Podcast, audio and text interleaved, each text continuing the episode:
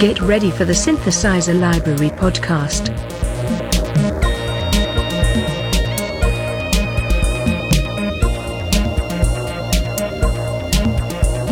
Because, let's face it, synthesizers are just cool.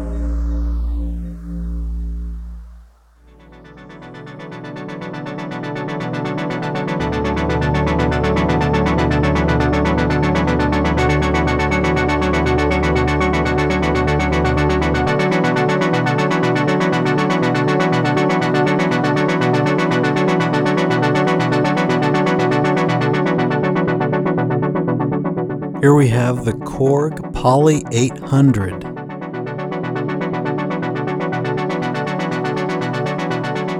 An analog synthesizer from the early to mid eighties.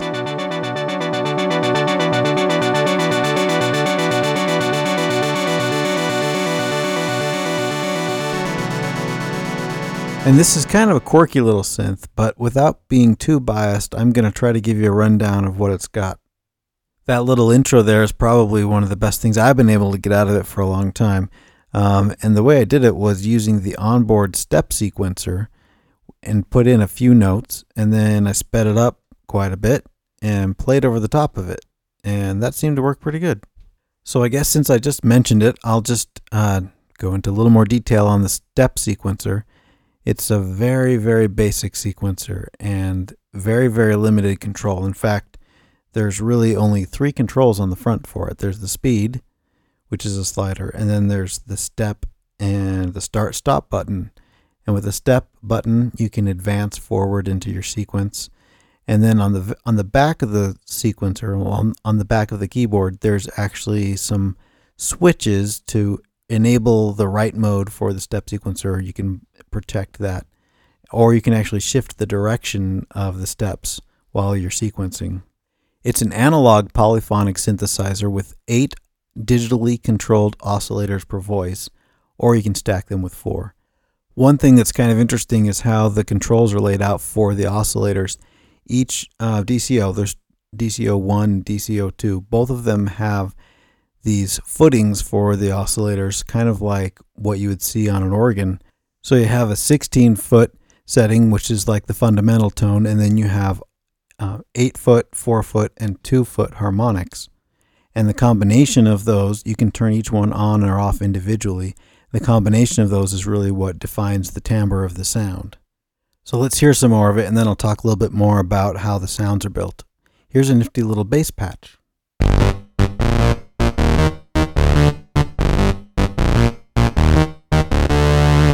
And a string-like lead tone.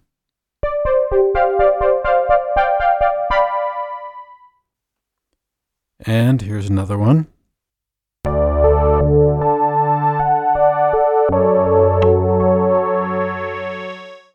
So in the end of that bass line, I did a little bit of the joystick movement.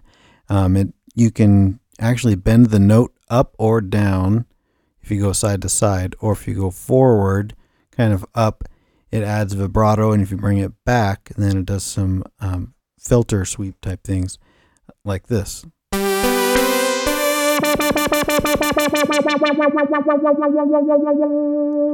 I find it kind of hard to dial in exactly what I want. It seems like it always comes in way too heavy.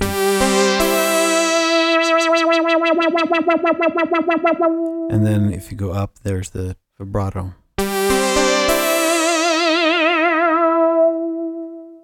Of course, you can also do filter sweeps and vary the pitch using the L F O. But don't look for L F O on the control panel on the front. It's actually under M G, which I think means modulation generator or something like that. But it is basically an L F O. And you have delay and speed on it, and then you can assign the depth of the control for the D C O, which is the pitch, or the V C F, which is that filter sweep. Like the MicroKorg that we covered last time, the Poly eight hundred has all of the parameters and all the controls printed right on the front of the synthesizer, which is really nice. And in fact, it even shows the range of each of those parameters right on the front, which the MicroKorg doesn't, um, probably because it didn't have room.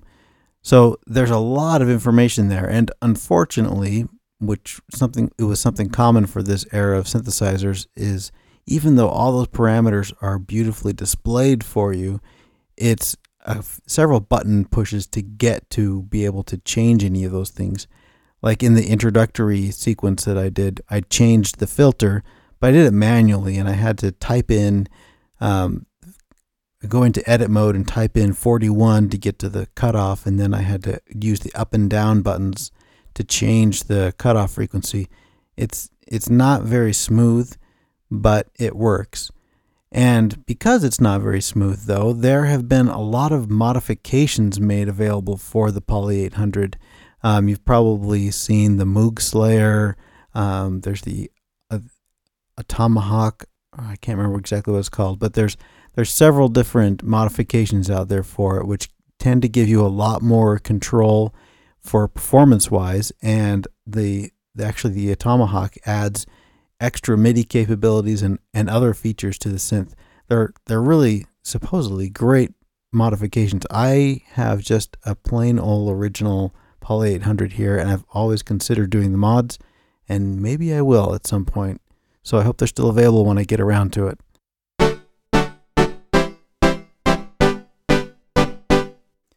So something percussive like that could really benefit from having an onboard delay, but it doesn't have onboard delay. It does have onboard chorus, and that patch did have it enabled. And in fact, almost all of the patches that you'll come up with on the Poly eight hundred could benefit from having the chorus turned on. It all sounds kind of thin without it, so yeah, it's a good thing to turn on. All right, I'm going to pause right here from the program and just remind the listeners about the patch library over at synthlib dot com. It's starting to grow. Um, there's Well, there's only contributions for me so far, but there's starting to be quite a few of them. There's patches for the MicroKorg introduced last time, and the Roland Juno six and sixty, which can probably also be used with the new J U oh six from Roland. And there's also patches for the Ensoniq E S Q one.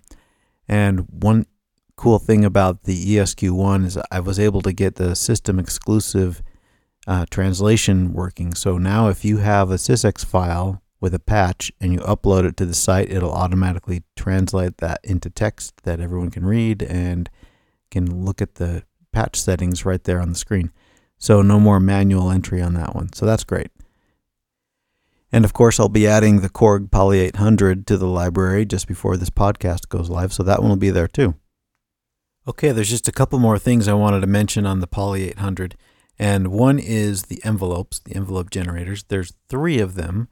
One for D C O one, one for D C O two, and then one that's dedicated to the the filter and the noise. I had to look at it real fast. So it is nice to be able to control those separately from each other, unlike something like the Roland Juno six that we looked at, where you really only have one A D S R style envelope.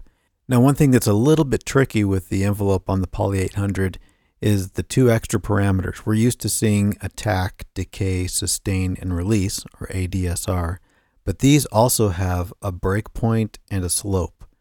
And it kind of affects the the duration of the envelope and how fast cer- it reaches certain points. And it's, it's kind of hard to explain in this format. So consult the manual. It's pretty good at explaining what it does, but it can be confusing if you're not expecting it. And finally, I wanted to mention the MIDI implementation. I kind of touched on it a bit when I was talking about the modifications, and it really is not a very good MIDI implementation. It's not going to serve you well as a MIDI controller. In fact, the keys are kind of clacky, and they are not velocity-sensitive keys, so it's just on or off. And there is no system-exclusive data to be able to save patches or anything like that. Um, you can save patches using the old audio tape format that sounds like a fax machine, and you can record those to your computer and then play them back from your computer and that sort of thing, but it's not very convenient. And if you're looking for a good MIDI keyboard and an analog synthesizer, look elsewhere, because the the keyboard and the MIDI implementation on the Poly eight hundred just is not there. However, that said, it is a good way to get into analog synthesis if you have a very low budget and you want analog. This one will work. And as an extra bonus, there are strap knobs on either end of the keyboard, so you could put on a guitar strap and wear it like a keytar. So, yay!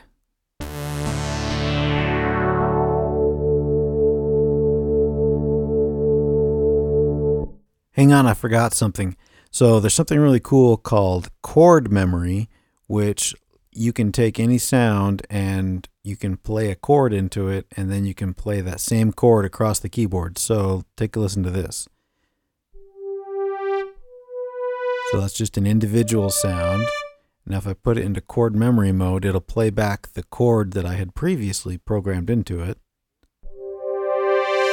just by pressing one key. So that chord comes from one key.